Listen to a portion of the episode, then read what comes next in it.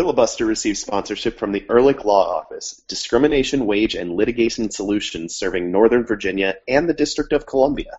They handle employment issues, including wrongful termination, wage disputes, discrimination, equal employment opportunity matters, and more. They also handle civil rights litigation, defamation, and general litigation. For a free consultation, visit ehrlichlawoffice.com slash filibuster.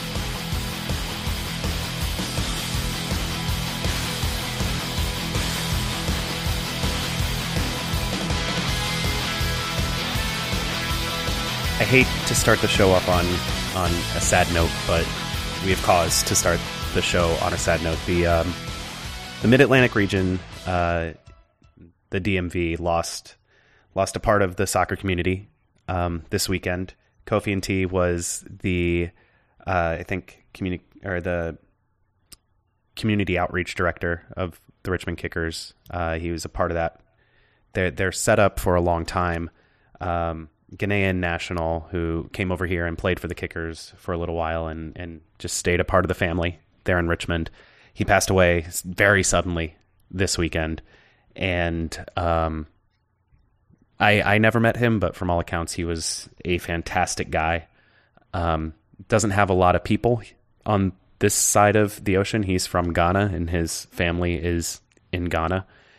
And so there is a GoFundMe page to raise money for him and his for his family to um, send his body back to Ghana and to um, bury him appropriately. So um, I would like to commend our listeners to that GoFundMe page because um, he was one of us, and he's gone now. And um, yeah, it's it's sad, and don't have a lot to to expound upon beyond beyond that. So I'll say, hey, hey, welcome in. This is Filibuster, the Black and Red United podcast. I'm Adam Taylor. They are Ben Bromley and Jason Anderson. We're all from blackandredunited.com, where we generally write about soccer um, and DC United and the U.S. men's national team in particular. And that's what we're talking about tonight. The United States uh, had a blow the doors off performance against Honduras in San Jose on Friday night, six nothing over Los Catrachos. Um, we're going to talk about that. We're going to, I swear, it's actually going to happen this week. We're going to have Josie Becker on to talk about the MLS Western Conference, and we are going to talk to Eugene Rapinski, uh, our good buddy from up there, Philly Way, to talk about uh, the Dupers themselves, the Philadelphia Union, who are coming to RFK Stadium this Saturday night. Be there or be something that rhymes with there. Uh, 7 p.m. If you can't be there and are in fact something that rhymes with there, uh, you can watch it on News Channel 8 or your local Sinclair affiliate. Before we do anything, though, Jason, what are you drinking? Uh, I ate an immense meal. Um, I overbought.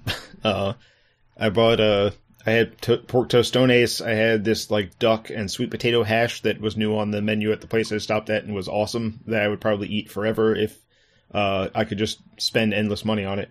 Um, so uh, basically, I had no time. I had so much time to eat, or so much food to eat. I did not have time to make anything complicated.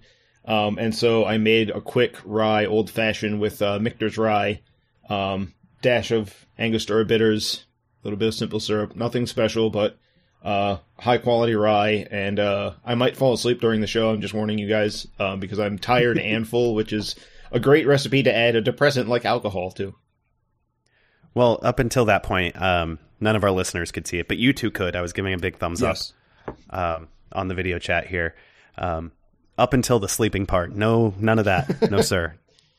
I know we have a three segment show tonight, and it's going to get late, but no, none, no to that. Um, I am drinking something vaguely similar to what I had last week. I'm hoping to translate the good luck from the U.S. national team into, well, more U.S. national team good luck as they go down to Panama on Tuesday, um, and and also for DC United as they host Philly this weekend. Uh, last week I had that bourbon and blue shrub, and this week I have substituted the. Uh, I had actually substituted rye for the bourbon in that, and now I've substituted again for Green Hat Gin. So I'll call it green and blue, um, and it's good. The, So the- what, wait, what what exactly is in this? Instead of So- referencing other things, can you just tell us? well, regular listeners will will remember last week I explained what a shrub. I was on this show and I don't remember. I remember you had a show. I don't remember anything about what was in the, the one that you had specifically. exactly, me too. Okay, well, all right. So shrub is made with a cocktail vinegar. The one I have uh, now and had last week is blueberry, um, basil, some orange oil, and um, distilled white vinegar, Okay. and maybe a little bit of sugar in there for sweetness too. I think. So this week I have uh, mixed that with green hat gin, some orange bitters, and uh, an orange liqueur, and it is quite tasty. It's very refreshing and yeah, it's it, it works really well. Um, so I'm I'm glad that this this particular shrub works well, not just with whiskey, but it plays nicely with other spirits as well. I'm gonna forget what was in this one as well for next week. Well, luckily, well, hopefully I'll have an excuse to mix it with another different There spirit next week, and so I'll get to have this conversation all over again. Otherwise, um, uh, I'll have to get to Cotton and Reed, and I don't want. I, I I do want to try Cotton and Reed. I don't want to have to try Cotton and Reed. I'll put it that way, because they make rum. For anyone who doesn't remember, Ben, what are you drinking? So, as an aside to our aside that in, uh, intros every podcast, do you guys know why the phrase goes "be there or be square"? Oh, I, don't wanna be a honestly didn't nerd? know that was a phrase. I was just trying to. um, yeah, squares are nerds, and Ben's gonna tell us But that's there's not al- it. there, there's well, there's an alternate Oh, explanation, okay. oh, an apocryphal explanation. I assume. could or could be correct. Who knows?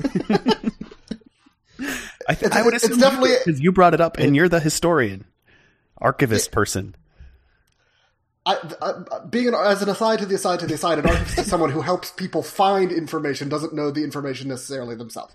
Anyways, it's a, it's a much more punny version, at least, uh, of the explanation because uh, if you're not there, you're not a round, so you're therefore square. Nope, I don't buy it. I don't buy it. I'm sorry. Not a thing. If we can if we can get some evidence to the contrary, I will examine it carefully before dismissing it. It, it may just be a, a, a hilarious pun, and I'm okay with that. Expl- that too. I'm I agree that it is a pun. and I am not anti pun, I think but I would not I think if you hit the sweet spot where you're not sure if the pun was terrible or uh, or not, you've actually gone like that's the highest uh, level of punnery is the one where it's like, was that should I be ashamed of myself? That's the one where you've done the best. Good job, Ben. Sort in a way. You know who actually did a good job this weekend? Wait, what is Ben drinking? I, I, that's a great point. Not me. I'm I, I'm I'm not doing a great job. Ben, what are you drinking? After now that we've gotten through our various aside asideception. Uh, bourbon and Coke because I needed something very quick to make. All and I was going to tell a story. I was going to tell a story about wine, but I didn't want to tell a story about wine, so I had bourbon and Coke instead. All right, classic highball. Um, back to my aborted segue. You know who did a great job this weekend? Me making a pun. No, not so much. Did you make a pun over the weekend too? Knowing myself, probably. Okay, But I'll I can't pick out what it I was. think that's likely to be true. Anyway, the U.S. men's national team um, gave us a night worth staying up late for. Uh, Six nothing over Honduras on Bruce Arena's World Cup qualifier re-debut, if that's a thing. Um, a lot obviously went well for the U.S., and I think that's where we're going to spend most of our time in this segment. Uh, so let's start with the guy who, you know, came back from a heart problem to score a hat trick and come within two goals of the all-time U.S. international men's scoring record. That would be Clint Dempsey. Um, all three goals were were pretty fantastic too. The first one, a scoop pass uh, he received from Christian Pulisic, and more on him in a second. Uh, that he took down while being fouled slash mugged, um, and managed to make a Yeah. ridiculous finish. Uh, second one run, ran onto a through ball, touched around the keeper uh, for an easy goal, and the the third one was just a I don't have words to describe that free kick. You have to go see it if you haven't. It was it defied logic in a lot of ways. Um, ben, what do you have to say about Deuce's performance in this one? I mean, yeah, there's nothing to say about the joy that I have in seeing Clinton Drew Dempsey back on the field playing well, uh, especially with all the injuries that cropped up late to the USMNT's attacking core. Uh, he was definitely necessary. They needed him fit and ready to go because otherwise it was going to be Chris Wondolowski starting, I guess, or Pulisic starting up top and putting somebody else under him. Who knows what it might have been? Chaos and mayhem, most likely. So it's really great to see. I mean, just on a personal level, it's great to see Deuce be able to play again uh, because that was always something that was somewhat up in the air. And he may or may not be starting in 2018 at the World Cup, but he's definitely necessary to get this team to there if they're going to make it. So great to see him. I mean, obviously it was, and we'll talk about this a little more, uh, but it was against a surprisingly overmatched Honduras team, but regardless, goals are goals, and getting back in form and getting back in confidence is exactly what you want to see. I, at one end of his career is is Clint Dempsey. At the other end is is Christian Pulisic. So it was kind of fun to watch the young and the old um, work together so well in this one. Christian Pulisic started in that number ten spot, um, floated around a lot, and and generally just got into space and and created havoc with really aggressive runs off the ball. Um, and it, he was he was great all night. Um, at least off the ball. It started off a little slow on the ball before settling down and, and having kind of a superlative evening there. Two assists and a goal in his World Cup qualifier debut. Um, if he can keep that pace, I'm pretty sure he will break some kind of record at some point. Um, that's a ridiculous pace, and no one should expect that of him, even though he keeps raising the bar on everyone's expectations for him. Jason, of all the things, what stood out most to you about Pulisic's game on Friday? Uh, I would say the the movement uh, more than anything else. The fact that um, he took this role uh, at the point of a midfield diamond, um, which and we, we've talked about it a ton of times. Diamonds don't just uh, happen overnight in soccer or in nature. Um, it takes a long time to get this right, and for Arena to throw that out there, I think at kickoff was I mean, people were still wondering if that U.S. lineup was uh, an inaccurate tweet uh, or uh, some gamesmanship or something like that. There was a lot of uh, he plays wide uh, with Dortmund, so there was you know the possibility of Sebastian Lletget playing inside. Um, uh, Especially since that's Bradley. his better position, right? So there was there was a lot of I mean, even Darlington Nagbe could have come inside too. So there's a lot of possibilities to flatten that midfield out. Um, but he took the that number ten role and really made good use of it. He did have you know some turnovers on the passing side; those will happen. Uh, a lot of that came from taking risks uh, going forward and maybe seeing the chance to put people in, which is where two of his assists came from. They were both passes from 30, 40. I think one of them was near midfield actually um, to send someone through. Um, but the his movement was so good. Um, his movement is it really unsettled the Honduran central midfield of uh, Roger Espinoza and Jorge Claros. Um, Claros, I'm not sure why he's still getting called in, or at least starts for Honduras, but that's not our problem. Um, but yeah, that that could have been a really difficult pairing because those guys are both. We know Espinoza from his years with Kansas City. Claros was there in Kansas City as well for a season. Um, they're both very physical players. Uh, Espinoza is renowned for his work rate for a good reason.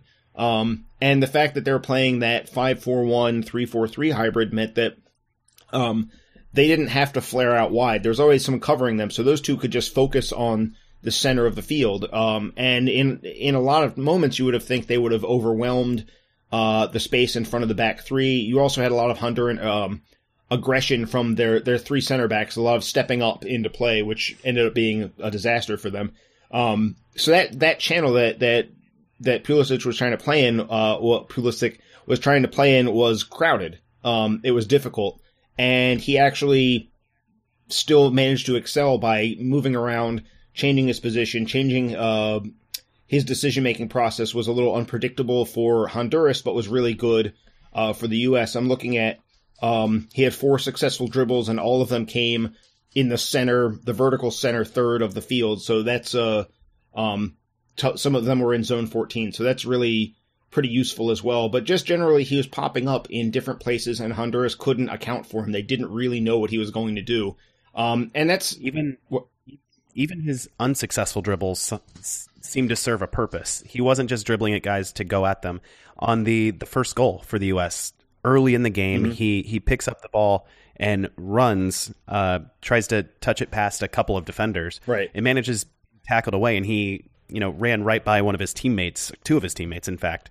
Uh, on this dribble, so he knew if it got touched away, it would probably right. go straight to his teammate, and he continued his run, knowing that. And then Jozy Altidore more on him in a second. Yeah, picked out this beautiful pass, um, kind of a third line pass right to exactly the right spot, and Pulisic gets a shot on goal. Rebound falls to Sebastian Lletget, who yeah. just taps it into an empty net. It was a great play all around, but that just the the thought from Pulisic right. that went into it was was amazing. And, and for an eighteen year old, yeah, and that's that's kind of the the major overall point for me is that when you have an 18 year old who is who is making inroads at this level at the, at the national team level, um, you're still you're, really with any 18 year old playing professional soccer. Your concern is going to be the thought process more than anything else. Um, the technical ability. If you're getting on the field at 18, the technical ability is going to be there. Um, and maybe it comes and goes, and you have to work on consistency. But the the skill level, the ceiling for that is there. But the, it's the mental side of the game is where these players can go from really good to elite. And I mean, we have multiple articles coming out today and over the weekend, um, and um, people who are knowledgeable about these sort of things talking about he might be already in the conversation of the greatest national team player uh, ever. Now, obviously, he doesn't have the resume at with the national team to say that yet because he has what six caps, something like that. Um, I'm right. not something yeah. like that. Um, and as you said already, that was his his qualifying debut um, or at least as a starter. Has he played another qualifier before? Actually, no, it wasn't his debut. But, You're right. He he did start against Mexico, okay, so also as a number ten. Right, um, but but in much the less successful in the disastrous three five two. Um, but in, in yeah. any case, um, you know, to to get the mental side of the game uh so correct and to really um make the, I mean, this plan kind of hinged on him having a good game. Um, if he wasn't playing well, if he wasn't moving correctly, Arena probably would have ditched the diamond pretty early. Um, he probably would have. He probably came in knowing like, well, if this doesn't work, we can always go floor, regular four four two. Um, and he did eventually. They eventually flattened that midfield out, but it was only after the score kind of got out of hand. Um, right early on, you could see in the defensive phase that it was defensively a four three one two, and Pulisic was kind of trying to press the that two man central midfield a little bit, or at least yeah. shape them and, and, and, funnel them in, in a direction, and make and make sure that he was uh, available for transition. It seemed like the U.S. was right. very confident that they could force those turnovers, and then having him up high was a risk worth taking.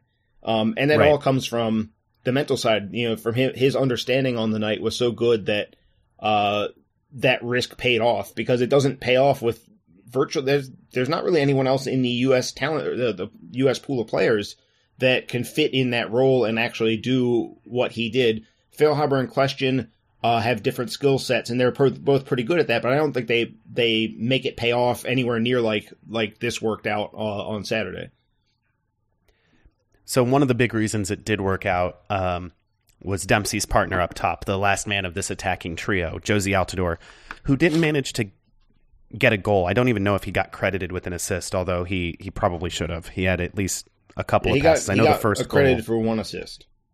All right, it was probably the secondary assist on on Dempsey's second because I know he set Pulisic up for that through ball, but I don't I don't remember if there was another one he could have gotten an uh, assist credit, on. Um, the MLS Soccer site has him as the assist on the 46 minute goal, so the goal moments into the second half, which it was. Okay. Um, okay, that's yeah. right. That's There's so right. many he goals; it's hard to remember which one was which. Yeah, that was one where Dempsey lost the ball, recovered it, passed it to Jozy, who touched it through for Pulisic. Um, Dempsey or Jozy would have had an assist on if Pulisic had managed to score the first goal rather than forcing a rebound that Lletget scored.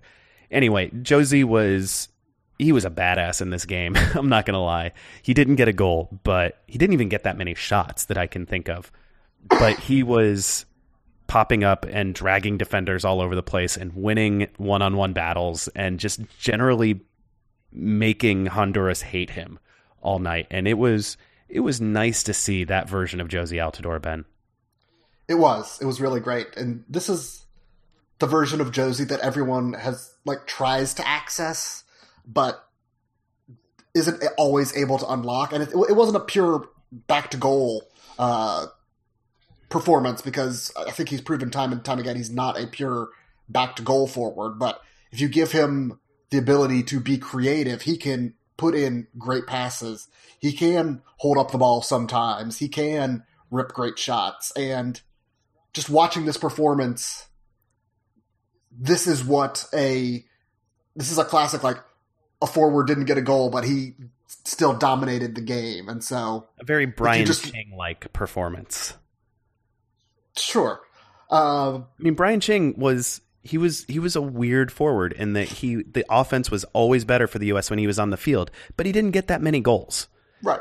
And this was that kind of performance, but Jozy Alta also obviously brings some goal danger right. as well. And this is this is a classic example of if you just looked at the box score and maybe watched a couple of highlights, you might think that Jozy didn't have a very good game, and you would be dead wrong because he had a really great game and was one of a probably after uh, Pulisic, was the most important player on the field for the U.S. I would say even more so than Dempsey. Wow, I don't know if I'd go that far. Just three goals is a lot of goals, but Jozy was. I mean, there's a reason. I stand by it. There's a reason those are the three guys that I wanted to talk about first. Um, the next one on my list is Michael Bradley, who ne- along with Jozy Altidore is probably the most polarizing figure on the field for DC United or for the U.S. men's national team. Are we? Obviously, I would, I would, are we rating? I would take him. um, apparently, All right. soon enough, I'm sure. I'll take both of them. so Michael Bradley in this one um, had some misplaced passes, as he inevitably uh, does. Well, let's not. I mean, I'm I'm looking at that right now, and it's five. Not a lot of misplaced uh, passes. I don't have some. time to count. Yeah, I don't have time to count the number of successful passes. It's a lot. Um, he, but yeah. what I was going to say is he kept the ball moving a lot. He he was much more decisive than he was in the last pair of World Cup qualifiers. Um, probably because he knew where his teammates were going to be. Uh, more frequently because they weren't playing some exotic formation they had never played in four years. So Michael Bradley obviously had a goal in this one as well, a well taken goal that looked like a goalkeeper mistake until you watched the replay and saw that it was just perfectly placed. Um, also had I think 13 recoveries or tackles, um, kind of a crazy number, um, but it makes more sense when you think that he's the lone yeah. defensive midfielder. So he was he he was winning the ball and keeping possession, starting attacks uh, I would say he had himself a good game too in this one. Yeah, I thought he was uh, outstanding. Um, a diamond doesn't succeed without whoever's at the base of the diamond has to be probably one of your three or four best players. Um, and and you also he has to be he or she has to be really good uh, for a diamond to actually be useful. Otherwise, your team is bad, um, and you shouldn't play a diamond. Um, and he really uh, controlled that region of the field. I think it, it Honduras not playing a 10 helped as far as his passing uh, goes. He didn't have, uh, they, they weren't able to really put much pressure on him, especially because they kept uh, uh Alberth Elis pushing up high. Um, they didn't have him check back to help. I, I don't think they expected to see him alone at the base of a diamond and thus never really came to grips with what to do. Um, until after the second half. And you remember, you know, 13 seconds in the second half, the U.S. went from three to four nothing up. So the game kind of fall like there's no tactical thing that Honduras can do at that point that's going to salvage that game. Um, so they were they were unprepared for it, but but it still takes a lot for a player to control that zone um, so so conclusively. And I think uh, as much as Altidore was um, one of the he had sort of an unsung hero kind of performance, Bradley did too. Um, And I think not just his passing game, but the defensive side of it, where, um, you know, they rehearsed this lineup, I assume, in training plenty with Lletget and Nagbe on either side of him. Lletget goes down injured in the 18th minute. You have Alejandro Bedoya coming in, and Bedoya, this is probably the best position for him in any formation. Uh, the right side of a diamond is probably what he is best at. Um, which we'll probably talk about how he doesn't play that with Philadelphia Union later. Um, but the fact that that happened, it might have thrown Bradley off. It might have thrown the whole U.S. team off because the diamond is such a intricate formation with all the rotations that are involved in terms of what you do defensively, what you do when you when you're in possession. Um, but I think Bradley really steadied any any nerves that would have come with that because it was still only one nothing when that sub happened. It was one nothing, and for about ten minutes, I would say from the tenth to twentieth minute, that was the one stretch of the game where I was actually uncomfortable with what Honduras uh, was actually putting together. And so that that could have been a turning point in the game, that sub and having to adjust to that. But I think Bradley was especially good in, in that the the minutes that followed that and really um, steadied the ship. And then obviously he scored the second goal, which kind of helps things a little bit. Um, but you know, even if that shot doesn't go in, if Donis Escobar gets over and makes the save, which I feel like uh, a younger goalkeeper gets to. Uh, I'm sorry to my fellow old uh, Donis Escobar, but he's actually older than me. Um, I, I, still think that without that goal, if that goal gets saved, we're still talking about Bradley um, steadying a game that that was at that just that little opening where it could have maybe let Honduras back in, and he made sure that he was a big factor in making sure that that door got shut again. So. Um, kind of the exact performance that he needed um, with the national team after you know the last two, two, qualifiers he wasn't very good so stepping up in the right direction and and you know just like everybody else under arena looking so much better which is kind of the job of a coach is to make your players look as good as they can. Yeah and we're actually going to give bruce uh, a little bit of short shrift tonight. We'll try to talk about him next week when we have two world cup qualifiers under under his new circa 2017 belt.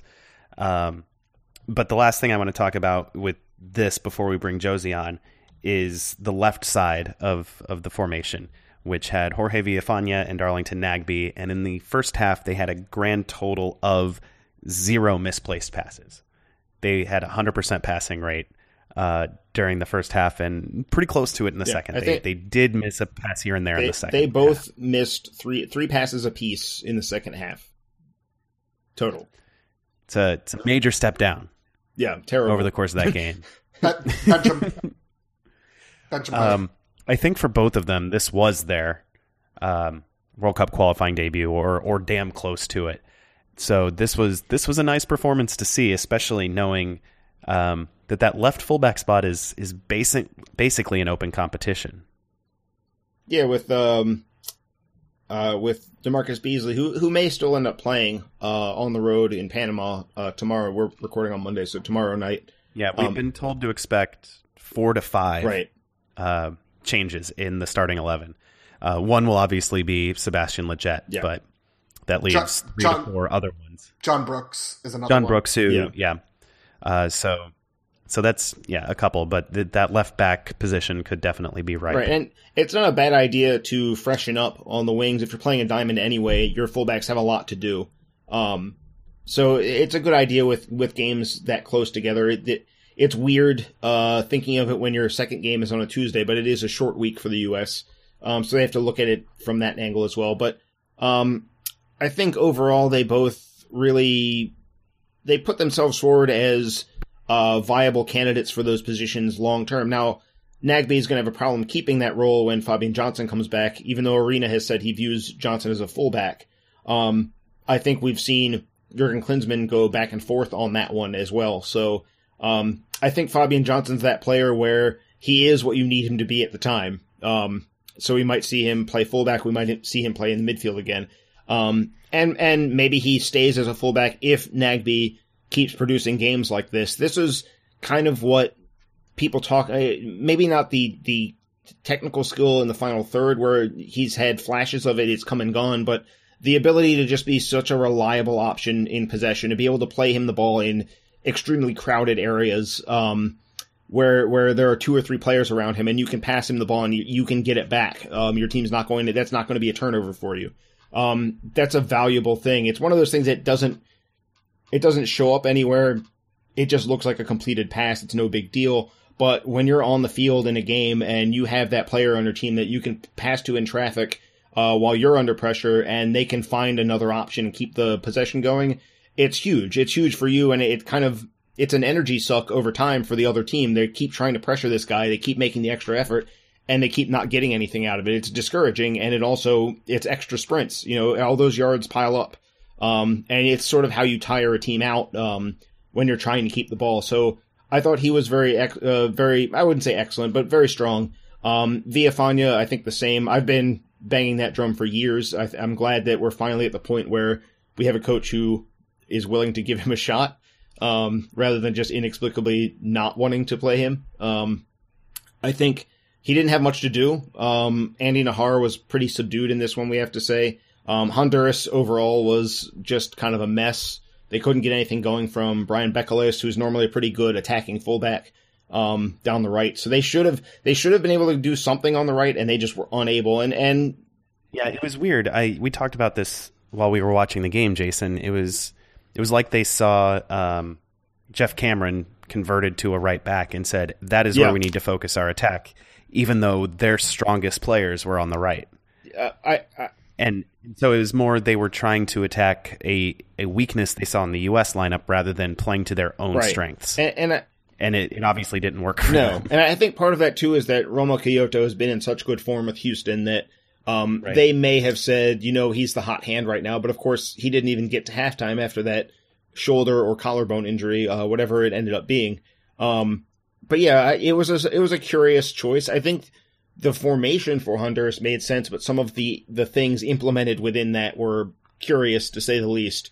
Um, they did not, it clearly didn't work. I mean, it's six nothing. Uh, this was a night where nothing worked for Honduras at all. Um, but yeah, it, it was a little odd for them to go so heavily towards that side when you have Villafaña is what three or four caps, and I think I think he was making his qualifying debut um, versus Andy Najar. I mean, that's that's one that jumps off the page. It's almost like they overthought it and they're like, no, that's too easy.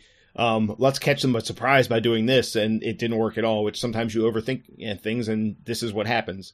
Um, but yeah, I think I think both both uh, Nagbe and Villafaña they really it was a good audition for future appearances. Um, and I think it bodes well for them. I mean, when everyone's healthy, I don't know that they're both starting, but it's pretty nice. It's a pretty nice fallback plan to have if because Fabian Johnson, let's be honest, does get injured fairly often. Um, more often than he's normal. fantastic when he's on the field, but right. Um, that's that's the right. right. And so if you have a player that's that important to your team, but he's injury prone, you'd better have good backups. And it looks like whether he's the left back or he's left midfield, you, the U.S. has two very strong options to spell him uh, on the occasions where he does have some sort of injury problem.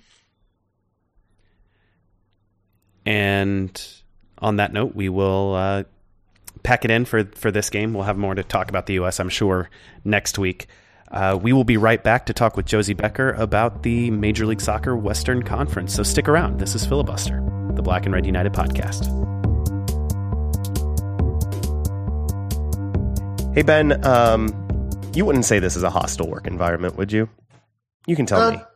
Depends. I mean, well, I should ask you. I mean, is are goats hostile? Uh, I think goats are, are hostile. I think that they are secretly trying to take over the world. But but if this were a hostile work environment, or if I were trying to steal your wages, or or do something else oh, nefarious in a, I'm really not. Uh, but in a workplace environment, you know who to call, right? Because you live in the District of Columbia or Northern Virginia. I, I do. It's the Ehrlich Law Office. It is the Ehrlich Law Office.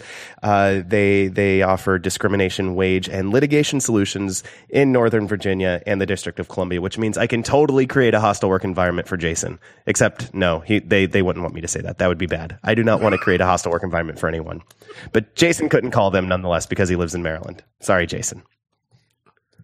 I'll fight my way through this. All right.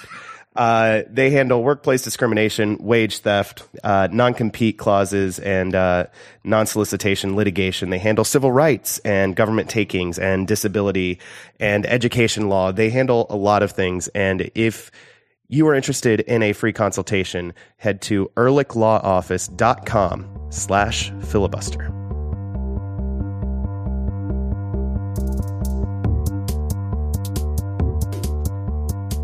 Welcome back to Filibuster, the Black and Red United podcast. Uh, as regular listeners heard several weeks ago, we had our uh, Eastern Conference preview before the season, but procrastinators that we are, we waited until three slash four weeks into the season to do the Western Conference. Um, well, that and we wanted a reason to bring Josie Becker back on the show because she's one of our favorite guests, and she is back uh, from the West Coast to to help us out with the Western Conference. Josie, welcome back. Hi, uh, so happy to be here. I love the podcast, so it's always a great time when I get to come and chat with y'all. You know what's coming next. What are you drinking? I am currently drinking a lovely Red Trolley Ale by Karl Strauss. It is a San Diego brew pub, um, which uh, only sells in the state of California. So, oh wow, if, you have to pull that exclusive card on us, huh? I I wanted to represent my my people and uh, bring you a gift from from our tribe. Is there any chance that Red Trolley was in Landon Donovan's system when he jumped off of a taco truck? Uh, quite possibly. Um, Landon Donovan makes several decisions that could easily be explained by uh, propensity to to drink Red Trolley. And on that note, let's talk about some soccer. Uh, what we'll we'll get we'll go team by team here in a second. What is the biggest story, the biggest theme you've noticed through uh, the early season in the Western Conference this year? Well, it kind of started out. I mean, FC Dallas for me is the big story. Like they had a great run last year. Probably should have been an MLS Cup, but you know, fell a little short. Um, and now they kind of they kind of started again this season on on that same foot. They're in the Champions League. They're doing well. Um, when I from what I saw of them uh, in the home opener, like they they're still just as fast. Um, you know, they they play the counter pretty much better than anyone in the league right now. So Dallas is a big story. Uh, Portland and Houston have both had good starts, which you know they were kind of had a, uh, last year. So that's a seeing their resurgence is really nice. I know Portland kind of fell short in this uh, why is anyone playing soccer weekend of last weekend, but they they tried their darndest, and uh, even without important players like Darlington Nagbe, which you know is helpful when you're trying to win soccer games. But um, anyway, uh, yeah, uh, I'm I'm liking their starts. Um, I'm liking seeing Cubo Torres is kind of making a comeback with Houston um, and that's really uh, been fun to see. So I I am publicly on record as saying that FC Dallas should be basically any MLS fans' number two team, unless you're from Dallas, then they should probably be your your number one team, uh, or from Houston, in which case you hate Dallas. But for everyone else outside of the state of Texas, I think there's a good case that FC Dallas should be your number two team, and this is the rare MLS team in Champions League that I find myself really rooting for. I've never gotten behind the MLS for RSL or MLS for Montreal campaigns. I'm selfish. I want DC United to be the international standard bearer for Major League Soccer, but Dallas, I find myself getting behind. What makes them so rootable and, and so good at the same time? Well, first off, MLS from Montreal was just perfect because they were this team that like shouldn't have done anything, and then they were like good this one tournament, and it was just like, oh, it's like when a dog learns to like walk on its hind legs, and you're like, dog, you don't need to do that, you're already perfect. But like, oh, look at you. Um, uh, so yeah, uh, that aside, uh, yeah, no, I'm totally with you on that. Like, FC Dallas have been doing MLS the right way for a long time, right? Like they're scouting uh, in Central and South America. Pretty much, they set the standard for that. Um, and their youth system has been producing results better than uh, you know most teams in the league. Um, and that was even before we had the U- whole USL system. So I am totally on board. Uh, FC Dallas, you know, finally getting that that uh, that MLS Cup that has just burned that franchise for so long, and really, it's just time for them to, to, to finally get that trophy. So, Josie, I'm going to go to the opposite end of the spectrum and I want to just talk a little bit about the poor, poor Minnesota United. Oh. Bump bump ba-dum. That is I mean- actually that that that that those sad horns at the end there actually modeled on the Call of the Loon. True story. oh. Oh. So, I mean, it's obvious that uh, they didn't do a good job of signing players who can actually play soccer games in Major League Soccer. Uh, and, but I, I really want to concentrate on their coach because Adrian Heath took an expansion franchise and was okay in one year and then was a disaster in his second year. So, why did Minnesota do this? And do you think he survives this season? And do you think they'll actually give up 153 goals like they're on pace for right now? well, see, I, I I've watched like from start to finish. I've watched one Minnesota game, and I've caught bits and pieces of their their worst outings. Um, the one I happened to catch from start to finish was their lone. Did they end up winning? No, it was the draw. No. Um, you know, the, it was the draw. Um, but they had they had a lead for one minute, and it was a very exciting minute. Uh, I mean, the things that Minnesota have done right is the same thing that Orlando did right. Like they have Molino. Like that's the one thing that they've done right. Um, Yeah. So Heath is really good at signing Molino.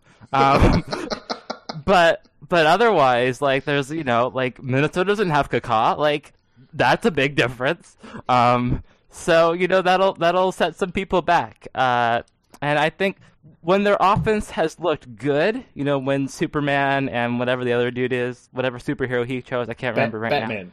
Batman, Batman. Superman, and Batman, which aren't supposed to get along. They, they they're arch enemies, whatever. So anyway, uh, Maybe that's the problem. that could be the problem. But their their offense shows potential, um, and that's what I saw in the, in the game that I saw the whole way through. The defense is just a shambles. Like it's not even. It's it's baffling how bad that defensive back line is. Um, and Adrian team has a a, a bad defense. It's shocking. Is that what you're saying? It's shocking. I know. I, it's it's really hard to comprehend. Um, but if if Atlanta wasn't doing so well, I don't think we would notice how bad Minnesota. I mean, they would still be like historically tragic, but it'd be like, oh, they're an expansion team. Like they're supposed to be bad. Like, oh, look at these two bad teams. But it's we're kind of looking at it like, oh, look, this, this is a really good version of an expansion team, and this is a really bad expansion team, and it makes them look so much worse in comparison. So, do you think they have any chance of? Uh, do, you, do you think Heath has any chance of surviving this, like to the end of the season? Oh, I mean, like, what else could they do? Like, if they were gonna, Yeah. Like, they can't just get rid of him right away, right? They're not RSL where they can go like, "Oh, we'll get rid of Cassar and then like maybe we'll we'll catch our second win. Like, this is a guy you just hired, and you have to at least get through the year. Um, and then you can't, if you give him the year, you have to give him a chance to really have like a good transfer window and see what'll happen. I think he might get fired early next year, but he definitely gets at least one off season uh, with the full team.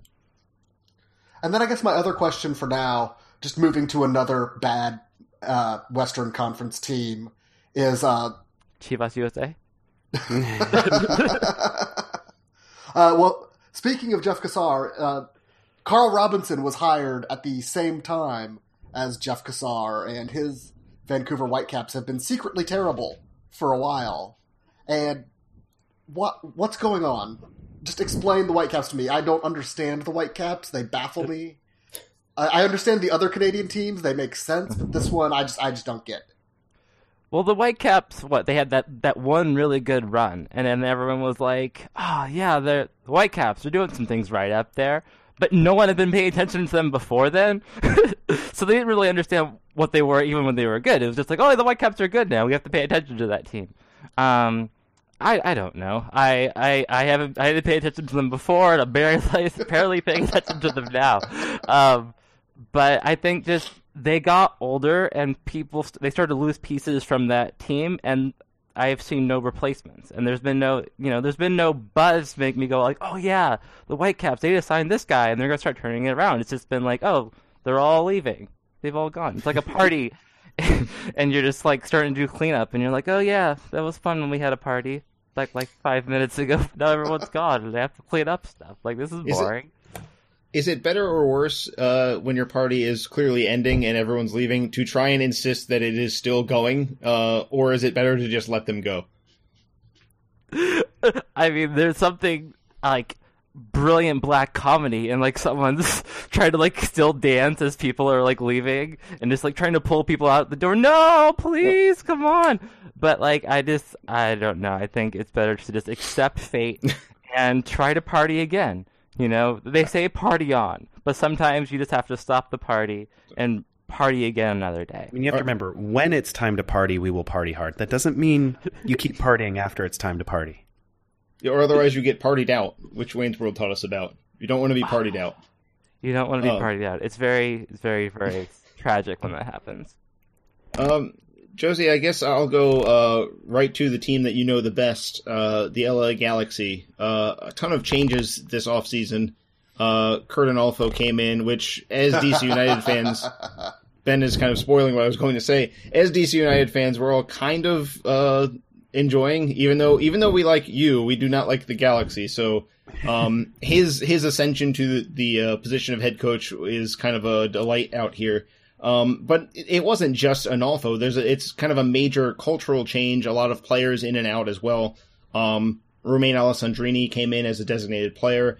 Um, Jermaine Jones was signed in the offseason. Um, it wasn't like a bunch of players left and no one came in. It's just a, a much, much different team top to bottom.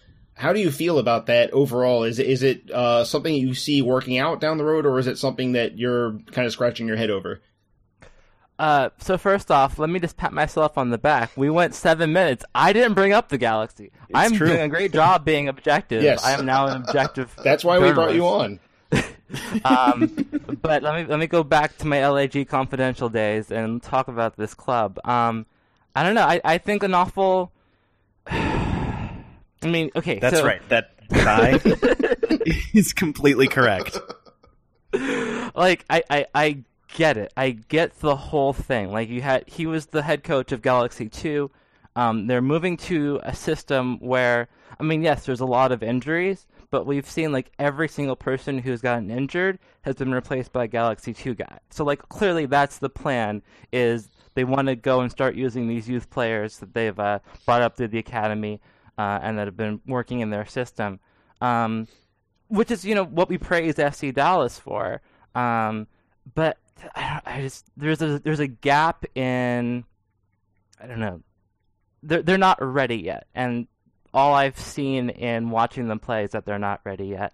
Um, and you know, if Onalfo doesn't get some of these guys back, um, if the Galaxy don't make that big splashy off-season signing of uh, Zlatan Ibrahimovic, which is highly rumored and is probably going to happen, um, you know, I don't see Onalfo lasting the year. Like he's the he's the guy that gets the memory of Bruce Arena out of your out of your brain. You know, he's like he's he's he's the rebound guy. that short term Exactly. rebound. he he's He's the you uh, know, guy. he- he's the one you know is a mistake, but it's safe, and you kind know of roll with it for a little while, and then you get your head straight. You know who Yeah, else coached a USL team and is now coaching in MLS? Adrian Heath. I, oh, I, yeah. uh, not that there's a pattern or anything. That wasn't a Um, reserve team, at least. Do, do you think that Ibrahimovic can knock uh, Jack McBean out of the lineup?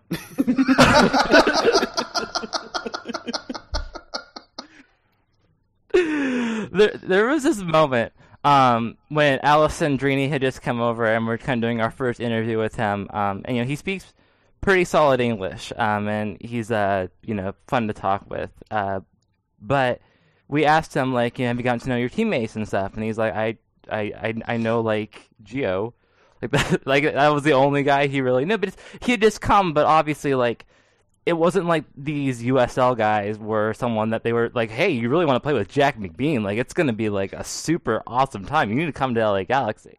Um, that wasn't the pitch, uh, and that's not going to be the pitch for Ibrahimovic. Uh, and I mean, we all read the Beckham book. We know his his whole situation with those guys. So it's LA's had that thing for a long time where there's these big European names that come over, and they're here, yeah, to be a part of the team and to be a part of MLS, but at the same time they don't know these guys. This is not what they were coming over here to do. There's not no excitement around that.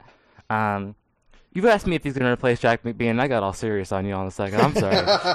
That's okay. Uh, that, that was a mistake. Um, yes, he's going to replace Jack McBean. Duh. Um, I guess uh, another team that comes to mind, kind of, um, you mentioned er- earlier their uh, result against Minnesota, the only team that hasn't scored a billion goals on Minnesota and beaten them. Um, last year, Colorado did really well despite sort of strangling soccer to death every time they got the chance. Um, it seems like that is the only that there's not like a, a next step beyond that uh, in Colorado, but it also seems like they're still adequate at it, give or take. Uh, bad results against Minnesota at home. Uh, do you think that they can actually make the playoffs again? Uh, replicate their 2016 success playing that that such limited soccer? I guess is the best way to put it. Well, that that game for Colorado uh, against Minnesota was the first time they had given up multiple goals at home. I think like in over in a calendar year. Yeah, it's Um, it's it just- was bizarre. It, but at the same time, like it wasn't like they were winning 5-1, 4-1 at home. Like you're Right. absolutely right. It was just these really defensively minded, grind them out kind of games. Um, and it's they still have the personnel to do it. They got Tim Howard in goal, and he can you know stand on his head. Um, so I think they're a club that at this point, like they'll be a playoff team. They'll be a solid team, but you eventually there's a point where you have to score goals in order to advance, and I think that's where they came up short last year, and that's where they'll keep coming up short, um, and until they find someone who's really a, a chance creator up top, someone that can do something, someone that can make a highlight reel, like you know MLS teams need that guy. The the defenses kind of allow for that. You know, we don't really have a lot of shutdown defenses in MLS uh, outside of Colorado, ironically. Um, And then they went and let Minnesota score a couple goals on them. well, again, one was a penalty kick, um, so you know, you can you can make the argument that they still have only let in that one uh, run a play goal. Let's keep it in the Rocky Mountains. Um, RSL won the sack race this year, firing Jeff Cassar. Uh, three games into a season, um, just Af- a few they already months gave him- after giving him a contract extension. What the hell is going on in Salt Lake City? you know, Salt Lake is really interesting to me because, like, and, and again, like, it's all through the lens of that team that I'm slightly partisan to, so- which I'm trying not to say. Um, but I did watch their season end last year um, at the StubHub Center, and uh, I was doing interviews on the away side of the game, and I remember asking. Uh, so you know you, they have that that long-standing trio of Rimando and Beckerman, um, and And Javi uh, Morales. Javier Morales, who and I was kind of like, are you going to be able to keep that together? Um, you've they already started chipping away at some of that core that you know has been there since forever. Um, but then they lost Morales, and Beckerman's getting older and older. Rimando's getting older and older. It feels like there was such an emphasis in keeping that core together. Um, and and when I asked, like they, the answer was, yeah, we want to try and keep that together. Like we haven't done negotiations or anything yet, but like this is not the end of an era. But clearly it was, um, and you know, I RSL needs to do more chipping away at that and just you know kind of admit some defeat for this season and work on getting that changeover. Do you think Mike Petke is the guy? Uh, obviously, he was he was hired to coach Real Monarchs, their USL side, but he hasn't been named head coach of the first team in the the couple weeks since, uh, or at least the week plus since Jeff Cassar was let go. Is is he there really just to coach the the reserve team? I mean, I I think for, just for cost cutting reasons alone, like you're not gonna go and find anyone to coach your MLS team in what is it, late March now? Like all the he's he's it he- as far as options, and he's affordable because he's already in your system. So like that's he's gonna be the guy. Um, but I don't know. I remember when the Galaxy promoted an awful, I was kind of like, you know, how many examples do you have of your reserve team coach taking over the, the full team? And someone was like, oh, well, Pep Guardiola was a reserve team coach. Like, Okay, so like, he took over Barcelona, and and then coached Bayern Munich. Like clearly, he had some talent in his veins. Um, but you know, it, USL is a different beast, and trying to win in USL versus trying to win in MLS are completely different. So I don't think these guys are long-term solutions. They're just cheap stopgaps. So what you're trying to say that Curt Onalfo is Pep Guardiola? That's what I heard. I'm making a one-to-one comparison. Clearly. Um, so it's Okay. only a matter of time until the Galaxy uh, start playing like Barcelona. So we've talked about the the coaches at RSL. What about on the field? What's what's not working for them right now? Because they've looked like a a really poor facsimile of even what they were last year. Yeah, I mean the the the, the replacements haven't uh, really stepped up the way that they, they need to yet. I mean, and the, the talent is still there. Like they've got Movsisyan, um, they've got uh, some some guys that can score some goals. Uh, but I think until they kind of make the the wholesale changes, uh, you're just kind of running in stasis. You know, it's a it, it the the car needs more than a tune up. the car the car needs a new engine. Um, a car that seemed to get a new engine over the offseason is is the Houston Dynamo. Um, mostly, it's it seems to be down to you know a couple of personnel changes and a new head coach. And and my first question is: Is Wilmer Cabrera the Cubo whisperer? Because Cubo Torres, I don't think has scored a goal in MLS for any other head coach, or if he has, it hasn't. Don't been forget El Chelís. all right, he did score goals for El Chelís, but Chelís is is a special circumstance. he didn't score any goals for Houston last year. Um, has didn't look like himself, and this year he's he's Cubo Torres again.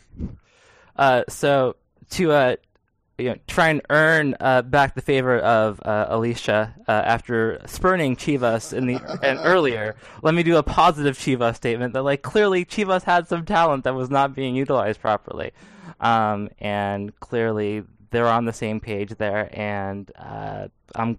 It's good to see Cubo being the Cubo that we kind of saw at those last stages uh, of Chivas because that's the guy that Houston signed, and it made no sense why Houston wasn't able to get that out of him before. Um, uh, maybe it is just uh, Cabrera kind of working that magic on him, but like he's a very talented forward. Cabrera seems to have them in a, almost a Montreal Impact kind of of setup where they defend very deep and they they counter just lethally uh, through their their wings and and their forwards. So with Quioto going down against the U.S. for Honduras this weekend, I'm not sure if or how long he's going to be out with that collarbone issue. But if he's out, can the Dynamo stay as lethal on the break? Because he's just been almost unplayable. Yeah, I mean it'll be interesting to see. Uh, I mean, so much of that uh, that uh, Honduras team is with the Dynamo, right? Like it's always kind of interesting how it's that like works. half their roster. half their roster. Uh, MLS All Stars versus Chivas the Dynamo uh, went really well over the weekend. Uh, but yeah, I don't know. It'll be, it'll be, it'll be interesting to see. So we've made it this far somehow without talking about the defending MLS Cup champions, uh, the Seattle Sounders, obviously. Who who won MLS Cup last year? Uh, Toronto FC, I believe. Oh, oh, okay, okay. I uh, I haven't heard seen on Twitter enough uh, about that uh, MLS Yeah, yeah, Cup. I- I don't- I, I- kind of forget sometimes. yeah, yeah. I, I don't. I don't think. Yeah, I, I, I, I never see anything about anything Seattle on the internet. So no, they have uh, like yeah. no web presence. It's really spooky. yeah, Yeah, they they certainly don't have the biggest, most popular SB Nation MLS blog. Their, their That's- MLS's secret team. yeah, You yeah. Have to mean, knock on the door at CenturyLink Field the right way, or they won't let you in. yeah. Wait, CenturyLink Field. I've I've been to the International District in, in I've Seattle. said too I didn't much. notice a giant I've said too stadium much there. I had some fantastic sushi at a hundred year restaurant, but I don't remember a stadium. So they started off a little slow, but the, in their last game, they hilariously defeated the uh, New York Red Bulls, which made all of us happy. Obviously, um, do you think they do you think they can repeat the magic? Do you think they can? Well, not even just repeat the magic. Do you think they can be a good team all year long now that they have Nico Lodeiro in place and Dempsey back and really make their stamp on the on the season and not pull a regular MLS, get hot late, and win the cup. Yeah, I mean, it's it's kind of funny, right? Like the the Sounders went and won an MLS Cup without Clint Dempsey, essentially, and like it's Yeah. that's all down to Lodeiro and how amazing he was. And like if you talk to any Boca fans, like they could have told you, like, yeah, no, he's gonna be brilliant. Like, don't worry about it. Um, and so I think there's going to be that adjustment period now because Dempsey wasn't there. Now you got to figure like, okay, so how does Dempsey play with Lodeiro? Um, and that might take a little bit, but I think they're, they're going to be fine. They're a great team, and they'll probably, you know, be a, a one, two, three seed coming into the playoffs. And do you think Jordan Morris ends the season in Seattle, or do you think he somebody comes with a big money offer over this over the summer? You know, I just I feel like there was that wave, right, where all the U.S. national team kind of like young players were starting to go over. You know, you had uh, that kind of money chasing situation, and then they all kind of ended up coming back because they weren't Right. getting any time with their European clubs. I think that the that older model has changed. Like it's much more beneficial for Jordan Morris to stay in Seattle and get the minutes than try and make it over in Europe without some kind of guarantee of of getting those sustained minutes. Um, so I think. Especially with Bruce Arena as a head coach, like Bruce Arena is not going to encourage anyone to go. He's not Klinsmann going like, "No, you must go to." That was a bad Klinsmann. Was that was that Klinsmann Dracula? that was very, no, you must go to Europe. no, no, but like, but Bruce Arena is, you know, he's he believes in MLS. He he's kind of a U.S. first kind of guy, so he's going to encourage uh, those types of players to stay here to get their minutes, because he knows the league can. I mean, do just fine in producing really good talent. Uh, the January camp was a lot of it's a lot of fun this year because there's a lot of people that had kind of been ignored uh, or in getting a second chance, and guys that we've seen in MLS do really good jobs. Um, so yeah, I think he'll be uh, re-signing with Seattle and sticking around for a while, just like Gyasi Zardes at the Galaxy because he had Bruce to tell him Europe not so cool. they, they, eat, they eat croissants, they smoke cigarettes. They're all like on we all the time. Sorry, Europe, that was mean. I'm sure. I'm sure all of Europe uh, accepts your apology, uh, having listened to this podcast about an American soccer team. Um, Yeah, up till now, like election, Yeah, well, we just Brexit, lost them. whatever. Yeah. they loved us, but this one moment where I Well. said that they have ennui lost Europe forever. And that is how filibuster started. a really, really minor international incident. it's about Like, time we had an The international most incident. minor. Not even they're they're crazy or they're upset. They just have ennui, which is literally the definition of France. I mean, clearly in my description of Europe, I was not describing all of Europe. It was like France and maybe a little bit of Belgium. You know, like the rest of Europe is not all ennui and croissants. You know, they got the house music in Germany, and England's all rainy and sad. Like, there's many different types of Europe. I feel like we're just digging the hole. deep. Well, look, it's an international incident. It doesn't just one thing. You have to keep going. It's true. That's You true. If we want, going. if we want our little podcast to cause an international incident, we really have to double down. Yeah. You really do. Um, I, I would start mispronouncing the names of English Premier League teams, but that actually hurt my heart as well, and I just can't. I can't go there. Oh, I guess speaking of uh, enduring uh, wars that will never ever end, uh, our our cultural battle with Europe uh, aside, um, we already talked about the Sounders. Uh, we'll have to go a little north in Ca- or a little south in Cascadia to the uh, Portland Timbers.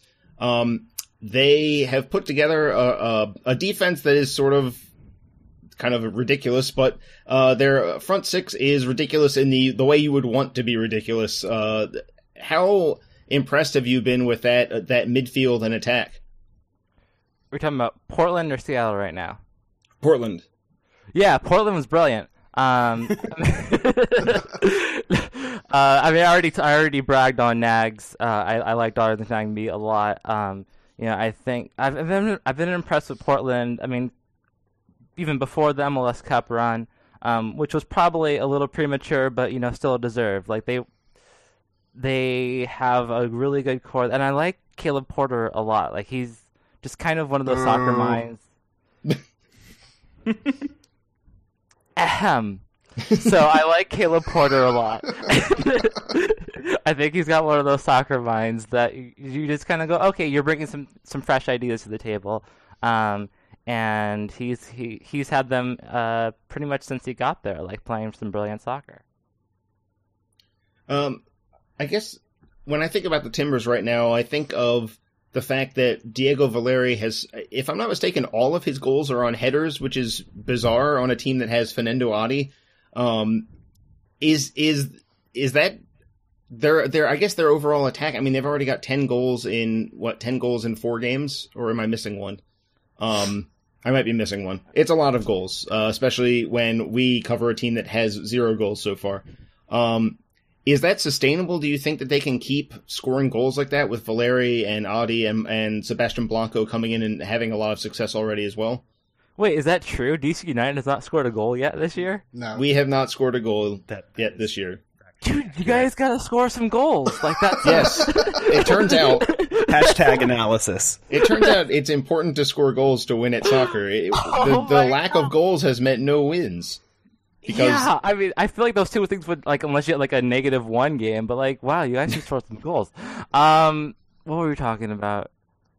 Uh, yeah, no, they they're doing really well, and it's I mean, I like the Adi, like Adi, you know, he only scores uh, uh, some you know some pretty great goals. Uh, I think Valeri's kind of showing a different side of his game, which is interesting. Um, but it shows you just how dynamic they are.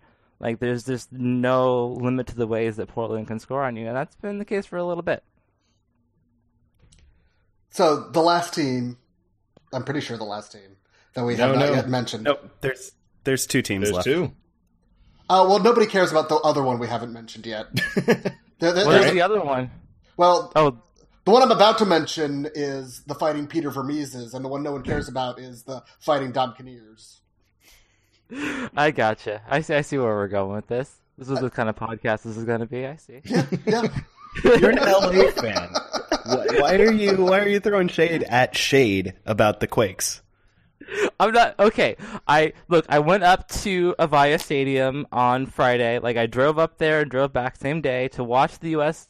destroy Honduras. It was really brilliant. And I stand. I stood in the stands with a, a Quakes fan who recognized me from my Twitter profile, which was like, "Oh, it's so sweet." um, and he was he came up to me and he's like, "Oh, I was kind of intimidated to talk to you because you're a, a Galaxy pundit." And I'm like, "Dude, like." the Quakes are whatever. Like I have no that was like 10, 15 years ago when there was animosity. Like it's uh, we can hug. Like this is chill. I'm good. I'm good. I'm, I'm, I'm good with these people. Uh, and now we've talked about the Quakes. so the, the the Fighting Peter Vermeses is. Right. Is, Just- is, is, is, is. I mean, is there? They're just going to be the same as they always are, right? They're going to be. They're going to try and run your asses off the field and be mean and be rude and just be the physical embodiment of Peter Vermes, right? I, I liked how last year Vermes used uh, Zusi as a right back once, and then Bruce Arena was like, "They did it against me, and I liked it. I thought that was a great idea." Zusi, you hold are my now. Zusi, you are now a right back, and Zusi was like, oh, "Whatever, I'll do whatever it takes." And then Vermes was like, "Wait a minute." That is brilliant. Where'd you get that idea from? Oh, it was my idea. Okay, well you're right back now. Um, and I mean, yeah, they're gonna be Kansas City. They're gonna be the same team that we've seen for a while, but now with right back Zusi, like that's that's something uh, exciting to uh, to witness. Is it? I'm sorry, people's earphones. That I just blew out your earballs, but that was a good one. That was a very good job.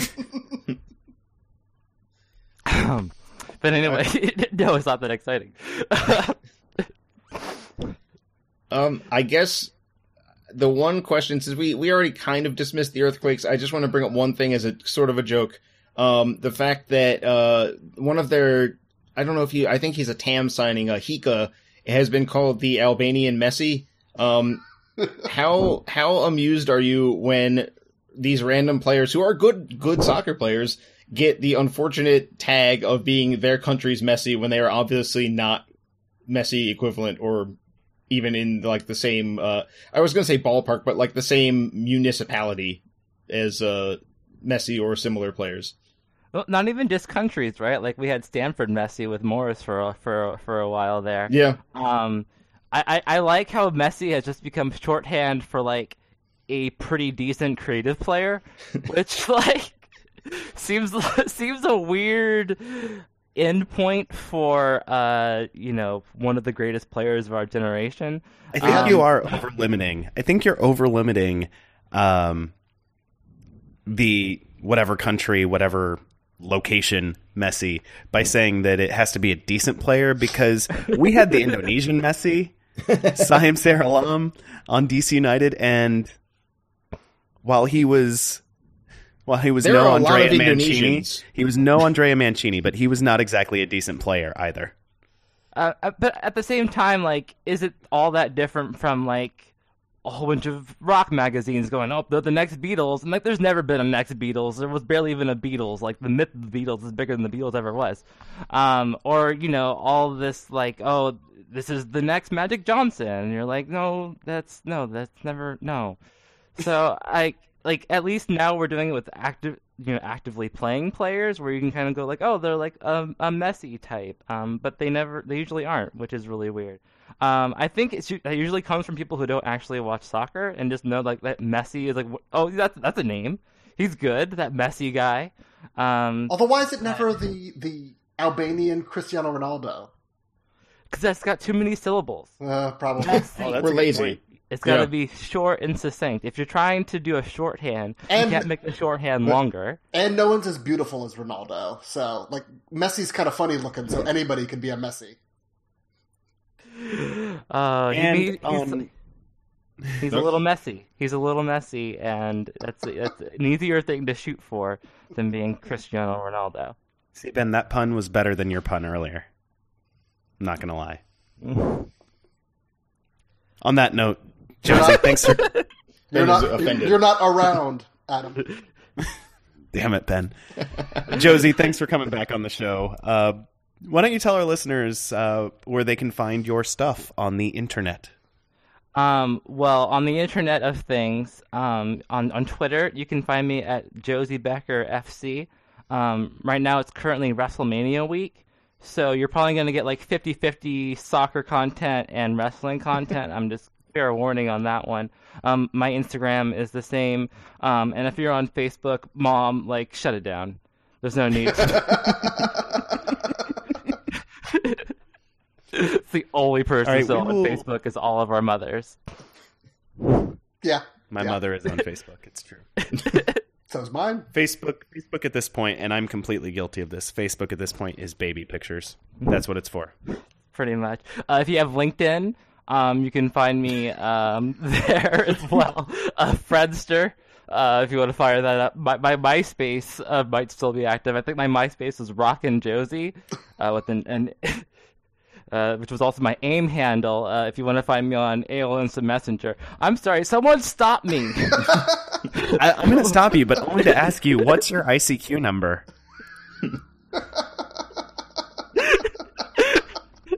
Oh no, you will- broke Jozy. I, I don't remember.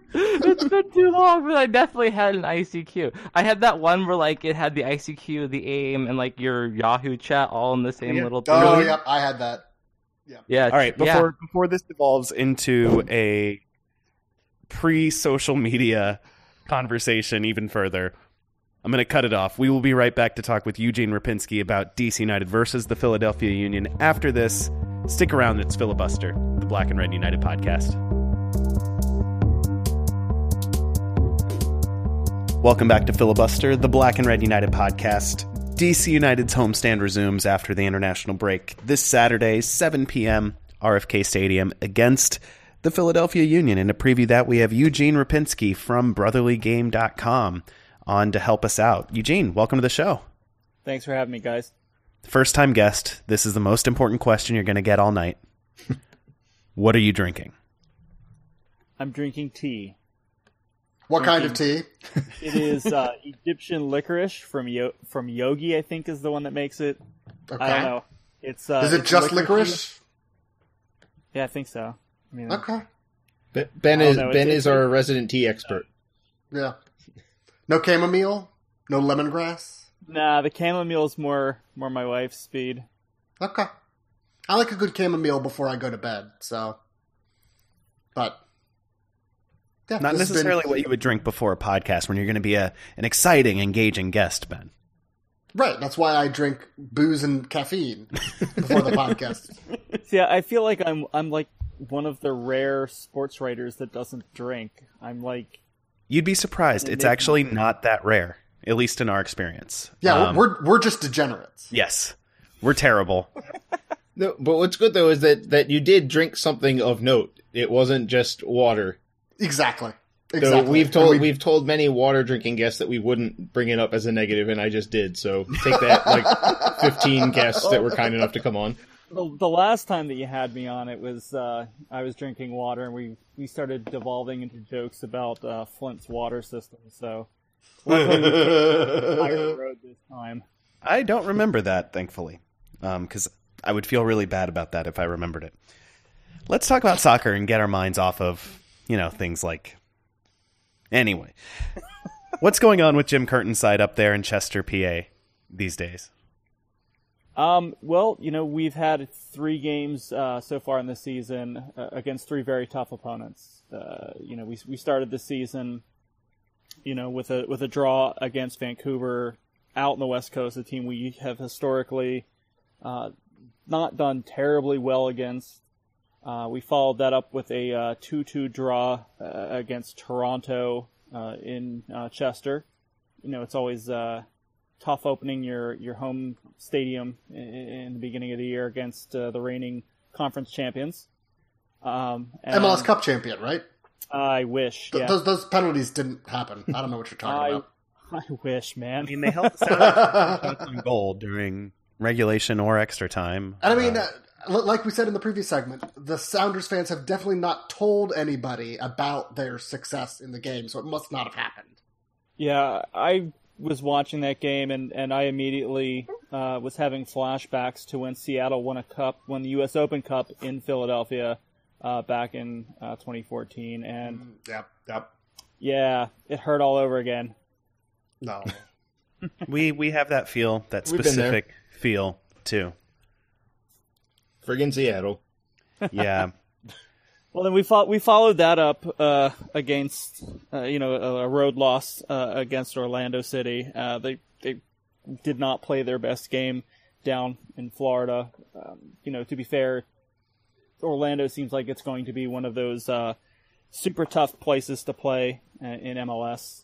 Um, but you know, getting uh, getting two points out of those three games, it's not great, but it's it's you know, it's not the worst thing. I don't think there were a whole lot of people expecting to get nine out of out of those three. So Well, you're in a better spot than DC United right now, if if only just. Um, I think at least 10th and scored 11th in the goals. Eastern we Conference. have right now. scored goals. Hmm. I think even one or two of them were for the run from the run of play, which was kind of awesome. Well, I at this point, we'd take anything. So, I want to ask you how you are treating our good friend Chris Pontius up there in in Pennsylvania. You taking So care of him? You're putting him on ice at appropriate intervals. when Chris came uh, to Philadelphia, man, was that a head scratcher. Uh, they they seemingly gave up a lot and were paying him a lot of money, and I'm one of those people that felt like a complete idiot by the end of the season, doubting that this guy was going to come in and, and be able to contribute and be a leader on the team. Um, I don't know what they've done uh, with him to keep him healthy. I don't care what they've done to keep him Blood healthy. magic. They've been able to they've been able to do it, and he's been playing you know some of the best soccer of his career. So whatever they're doing, I'm happy about it. Uh, Eugene, when I was watching, you mentioned the, the, the game in Orlando. Um, Jason Kreis has that reputation for being a, a coach that really likes possession, but it seemed like in this game, uh, everyone in Orlando had decided to just play over the top as often as possible. It was very direct from Orlando all game long. And it seemed like the Union were really uncomfortable with it. Do you think they were just caught off guard, or is this a, a more long term problem that they have to sort out? I think it could be a little bit of both. Um, like you said, when you know when I think of a Jason Kreis team, I don't think of one that, that bombs it downfield uh, as consistently as Orlando did. Um, but I also think that this could be problematic for the Union. Um, you know, you've got a center back in Oguchi Onyewu who's 34 years old, who's not as mobile as he used to be. Uh, not that he was ever very, very mobile. Um, so it's certainly a weakness to exploit. Um, you know, him pairing up uh, with uh, Richie Marquez at, at, center back and with uh, Keegan Rosenberry um, you know that's gonna it's gonna take a little bit for those guys to kind of mesh together and figure out who's doing what. Um, there are some kinks to, that that still need to be worked out, as obvious uh, or was made obvious against Orlando City. Um, so it's certainly something that you know the Union are going to have to try and, and take account for. Um, you know, in years past, we've played with a, a very defensive midfielder, be it a Maurice Edu, be it a Warren. Uh, so this year we've kind of gotten away from having that extra guy to get back, whose sole job it is in the midfield to get back and help on defense. Um, so I think it's just kind of an adjustment period, but it is certainly something that I feel teams are going to try and exploit. Oh, I'm glad you you mentioned the central midfield. That was where I was going to go next. Um, it's two players that are more or less new to MLS. Derrick Jones was signed late last year um, as a homegrown player, and Haris Metejanine was brought in. Um, I don't know if I'm actually pronouncing. I might have. It, is it a soft J? I got it wrong. Yeah, it's it's Medunjanin. Okay, well, I was way off. Um, but uh, uh, they brought him in uh, in the off season um, to be I, I am guessing the idea was that he is sort of the uh, direct replacement for Vincent Nogueira and Jones. I don't think they expected to be a starter at first, but he has made it pretty much impossible to displace him. Um, how do they work as as a duo in in the engine room in the, in that four two three one? Sure, I mean that's something that you know we've been trying to figure out at, at Brotherly Game, and I think a lot of the fans here have been trying to figure out exactly how this midfield is going to work. Um, I think it's a little bit dangerous to compare this midfield to the midfield uh, of past. So uh, before you would have Vincent Nogueira, who was the metronome. He was, you know, distributing the ball, playing a lot of defense, uh, and, and, then you had it going to uh, a guy up top in Tranquillo Barnetta, um, who would then be the field general. He would, you know, make sure that you know runs were being made and that sort of thing. And I think that that dynamic isn't there anymore. I don't think that there is. I'm sorry, my my dog wants to say hi. That's okay. My, my cats have said hi more than more than. This is once, not the first than, animal guest. More than ten times. So, What's your dog's yeah. name? Um, his name's gonna be Meat if he's not quiet.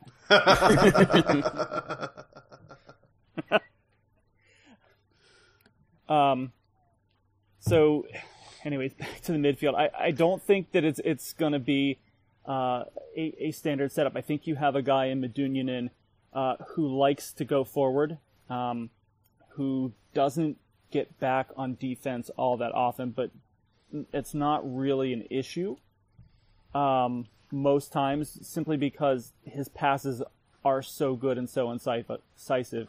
You know, we can pick out a guy 20, 30 yards ahead of him and continue a break. I think with Jones, uh, you know, like you said, a lot of us uh, were kind of caught off guard that he was able to get and to hold on to a starting spot. Um, you know, we've been watching Derrick for years. He came up through the academy system, um, played with Bethlehem Steel last year. He was the first player ever to sign with our USL side. He's he's been on our radar, um, but to see that he, you know, was able to come up and take a starting job, I think that that changed the dynamics. You don't really have this field general and then the kind of defensive guy. You have a, a field general in in Medunjanin, and you also have a guy in Jones that likes to get up into the play as well. You have this more of, a, of an attacking push.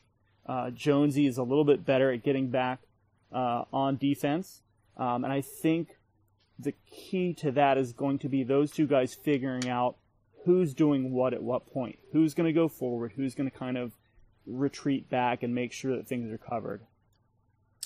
So, for those uh, people who aren't paying attention to the Philadelphia Union, Mo Edu didn't play any games last year. Mo Edu hasn't played any games this year so far. Is Mo Edu coming back at all? Is Mo Edu done?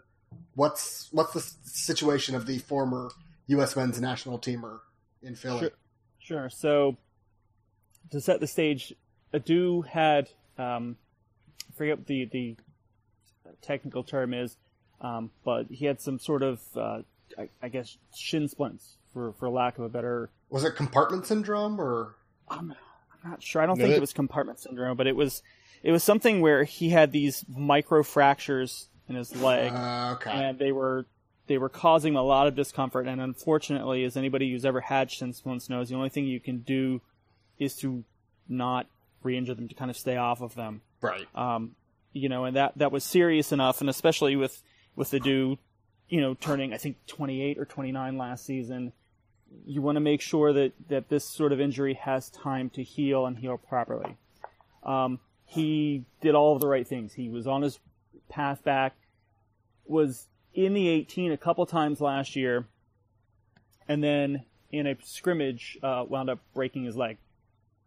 So he was done uh, for the end of last year. They were very hopeful they'd be able to get him back in time for the playoffs. Obviously, that that canceled that out. He's still injured. Um, he's still trying to rehab uh, from from that second break.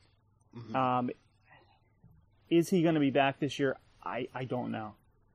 I, yeah. I, I, hope so. You know, Mo's a great guy. He's, uh, you know, a, a, team guy. Everybody on the team likes him. The fans like him.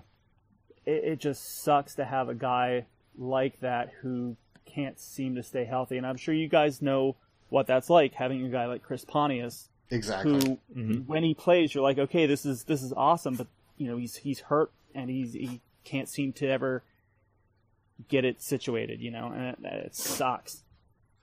So going from somebody going from somebody that everybody likes to somebody who is kind of a troll, uh, but staying with the national team.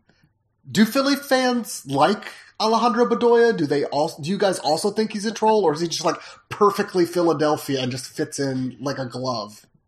Yes. Strong um, answer. You know, he's man. I'm trying to think of a dipl- diplomatic way to say this. He's kind of an asshole, but he's kind of our asshole. So, you know, sounds about right. it, when if he was doing this a, on another team, he'd be that guy. I would just, you know, I would, I would just not like him. I hate to to see his name in the papers and and all that kind of stuff. But he's our guy, and so that gives kind of an extra uh, extra dimension, I guess, um, to to having him around. But do you like having him in the central midfield, or would you rather have him elsewhere in that formation? I think that's another thing that they've got to really figure out. Um, you know, they brought him in last year as, as a stopgap replacement for Nogueira. Um, didn't didn't work out all that well. This year they've got him up to 10. You know, I haven't really seen a whole lot from him. Yes, of course, it's been three games, uh, so that's not much of a body of work. Um, but, you know, you'd think you, you, would have seen a little bit more from him. Uh, you know, maybe maybe not. Maybe it's just the, the quality of the, the, the center backs and, and defensive mids that he's been up against. Um, you know, I'm hopeful that in the next couple of games we're going to see something. We're going to see something that clicks. We're going to see him and Medunjanin and Jones working as a midfield unit and seeing them get stuff up to Jay Simpson or CJ Sapong and, you know, really make the midfield work. I don't know if they're going to try and push him out wide. The Union are absolutely stacked on the wings. Yeah. Yeah. You know, um, so you know you've already you've got uh, Fabian Herbers, a kid that's played extremely well out in the wing. You've got a guy like Ilsinho who who can't seem to get many minutes because Herbers has been playing well. To take Bedoya and then try him out there, I, I just I don't see that being really an option. Up front, CJ Sapong has been up and down with the Union. There's been stretches where he's been uh, almost best eleven quality. I remember the the one nothing win uh, y'all had over DC United last year, uh, back in May.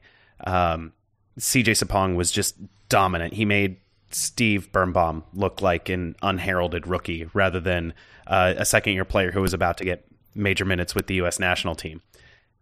How's he been doing this year, and and how's how's the rest of the team playing off of him? Sure. Well, um, he kind of lost his starting position to Jay Simpson. Uh, Simpson's a guy that they went out over the off season and got from uh, Leyton Orient. Um, Really high power team. kind of a head scratcher. you know, not many of us knew much about Leyton Orient. I mean, I knew that they were the ones that had the dragon logo from Football Manager. That was the extent of my knowledge. Um, you know, but the Union saw enough in him uh, to go out and get him, and you know that's kind of been Earnie Stewart's mo. You know, they they find these kind of guys uh, that are undervalued that they think can really fit well uh, into the system, and, and they bring them in. Um, Simpson unfortunately got hurt uh, about 30 minutes into the Toronto game, uh, suffered a bruised lung. He was How, wait, how, how did he get a bruised lung in a soccer game? Uh, it was I think game time temperature was like 25 degrees here. Uh, Uh, he collided with Clint Irwin, hit the hit the ground pretty hard uh, on the goal that he scored. Uh, played on adrenaline for a few minutes, but then wound up getting uh, gotcha. coming off for for Sapong.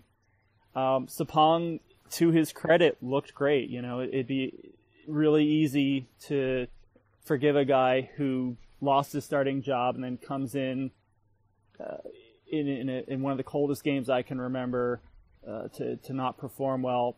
CJ did well, and he also did well against Orlando. I mean, you know, of course, you never want to lose. Um, you know, and you never look good in a loss, but he looked he looked decent. So hopefully, even just having Simpson around has kind of spurred uh, Sapong to play up to his potential.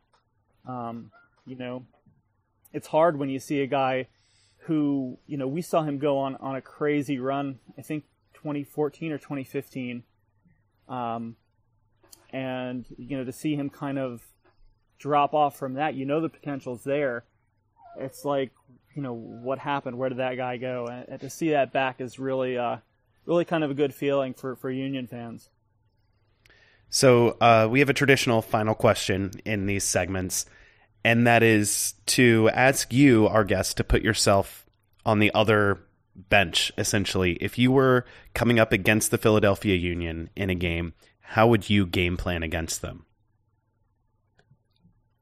i'd look a lot at what orlando city did um you know i, I feel like they did uh, you know tactically what they needed to do in, in order to beat the union. Um, it wasn't a, a situation where they had Kaká come out and you know you have a world class talent like that just beat you. You know, like you said, the, the long balls, the, the, the over the top, uh, making our center backs run for it, um, trying to exploit the, you know, the minor miscommunications that, that will happen between players. You know, especially in that midfield, especially between guys like Medunjanin and, and Jones and Bedoya. Um, you know, if DC can disrupt that, if they can disrupt that flow, uh, kind of keep you know whoever the, the starting center forward is uh, you know isolated not able to to receive that final ball and really look to exploit uh, the defense uh, you know I think it could be a, a long day down in the district for us Well, I know I'm hoping that that's the case, but whether whether you agree or not, Eugene, why don't you tell our listeners where they can find you online? Uh, sure thing. So uh, I'm all over the place. So for Philadelphia Union stuff, you can find me at uh, brotherlygame.com um, or at at brotherlygame on the Twitter. Um, I also write a lot about Liga MX and Mexican soccer for FMF State of Mind. Um, and my Twitter handle is Golazo del Gringo. All right, find us at blackandredunited.com. We are also on the Twitter machine at filibusterdcu for the podcast, at black and red u for the website. Plus, we all have our own Twitter handles, which you have to work to find. Okay, we're not going to make it easy for you about everything. Are you Sometimes just you have are to you- do something for yourself. Are you just copying me from No, when, from when you weren't here? um, I'm going to say no. I'm, I'm going to go with no. Uh, send your emails to filibusterpodcast at gmail.com. Find us on iTunes, Stitcher. We're on SoundCloud. We're on Google Music. We're on the podcatcher of your choice. I think my vowels got a little screwy there. Please excuse me. Mostly, though, please tell a friend about us, whether it's at the tailgate on Saturday, uh, if you are at a bar to watch the USA game on Tuesday night, just tell a friend about the podcast. We'd really appreciate it if you did that. Uh, for Jason and Ben, and thanking Eugene and Jozy one last time, I'm Adam, and we will talk to you real soon. Say goodbye, Jason. So I am Cyril Long.